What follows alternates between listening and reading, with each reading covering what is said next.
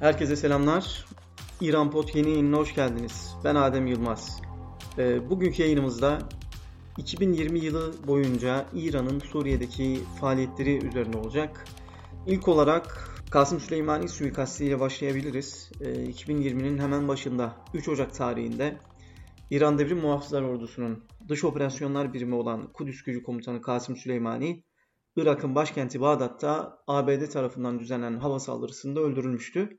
Bu olay her ne kadar Bağdat'ta, Irak topraklarında gerçekleşse de İran'ın Suriye politikasını da etkileyen bir e, hadiseydi. Zira İran'ın Suriye politikalarının mimarı Kasım Süleymani'ydi.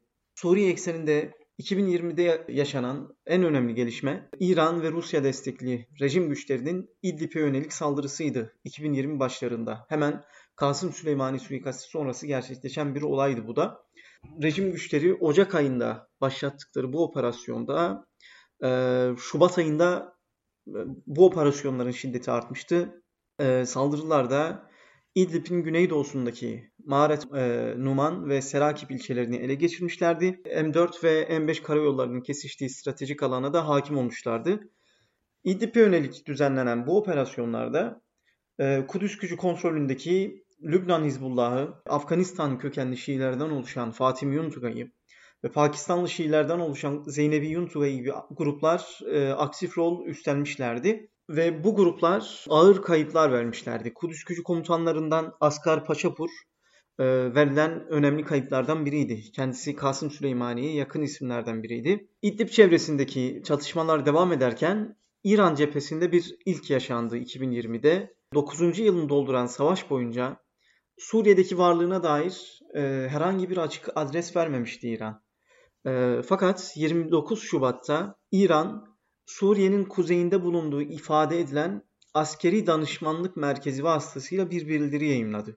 E, bu merkezin Halep'te olduğu iddia ediliyor. Yani İran'ın Kuzey Suriye Askeri Danışmanlık Merkezi. Peki bu bildiri neden yayınlandı? İdlib güneyinde ve batısındaki çatışmalar e, şiddetlenmiş ve Türk üslerine yönelik saldırılar gerçekleşmişti ve Türkiye'de bu saldırılara cevap olarak e, kapsamlı bir e, insansız hava aracı saldırısı düzenlemişti İran destekli güçleri ve e, Hizbullah başta olmak üzere İran destekli birçok grup e, epey bir kayıp vermişti.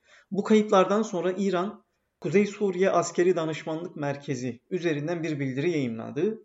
İran Devrim Muhafızlar Ordusu'na bağlı Fars Nefs üzerinden yayınlanan bildiride Türk Silahlı Kuvvetleri hedef alındı.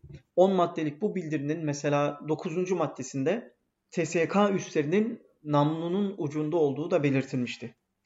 Ee, bu da 2020'de önemli bir gelişmeydi. İran ilk kez Suriye'de açık bir adres verdi ve ilk kez, belki ilk kez değildir ama e, resmi olarak e, Türk üslerinin de hedef e, hedefte olduğunu e, duyurdu. Öte yandan Kasım Süleyman'ın halefi olan İsmail Kani, Kudüs Gücü Komutanı İsmail Kani, bu bildirinin yayınlanmasının hemen ardından İdlib'in güneydoğusundaki Serakip cephesine ziyaret gerçekleştirdi ve bu ziyaretten e, çeşitli görseller paylaşıldı. Nitekim e, bu ziyaret Kani'nin görevi geldikten sonra yapmış olduğu ilk yurt dışı ziyaretiydi.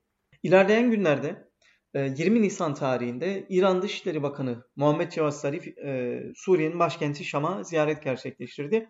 Bu ziyaret de önemliydi. Zira e, o dönemde koronavirüs sebebiyle sınırlar kapatılmıştı ve bütün diplomatik temaslar dünyada video konferans yoluyla gerçekleşmekteydi.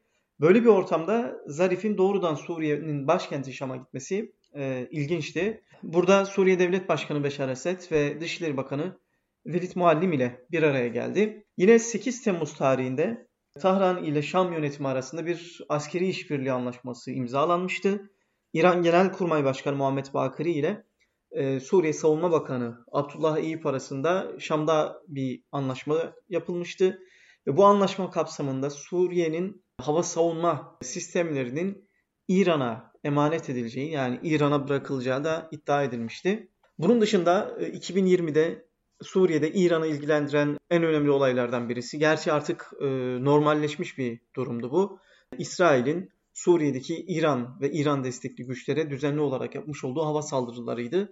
Özellikle Haziran ve Ağustos ayında e, şiddetli saldırılar gerçekleşmiş ve İranlı güçler e, kayıplar vermişti. Bunun dışında Suriye'nin güneydoğusunda Deir ez-Zor ve çevresinde Elbu Kemal taraflarında İran destekli güçlerin yoğunluğunun e, artış gösterdiğini de söyleyebiliriz. Beni dinlediğiniz için teşekkür ederim. Bir sonraki yayınlarda görüşmek üzere. Hoşçakalın.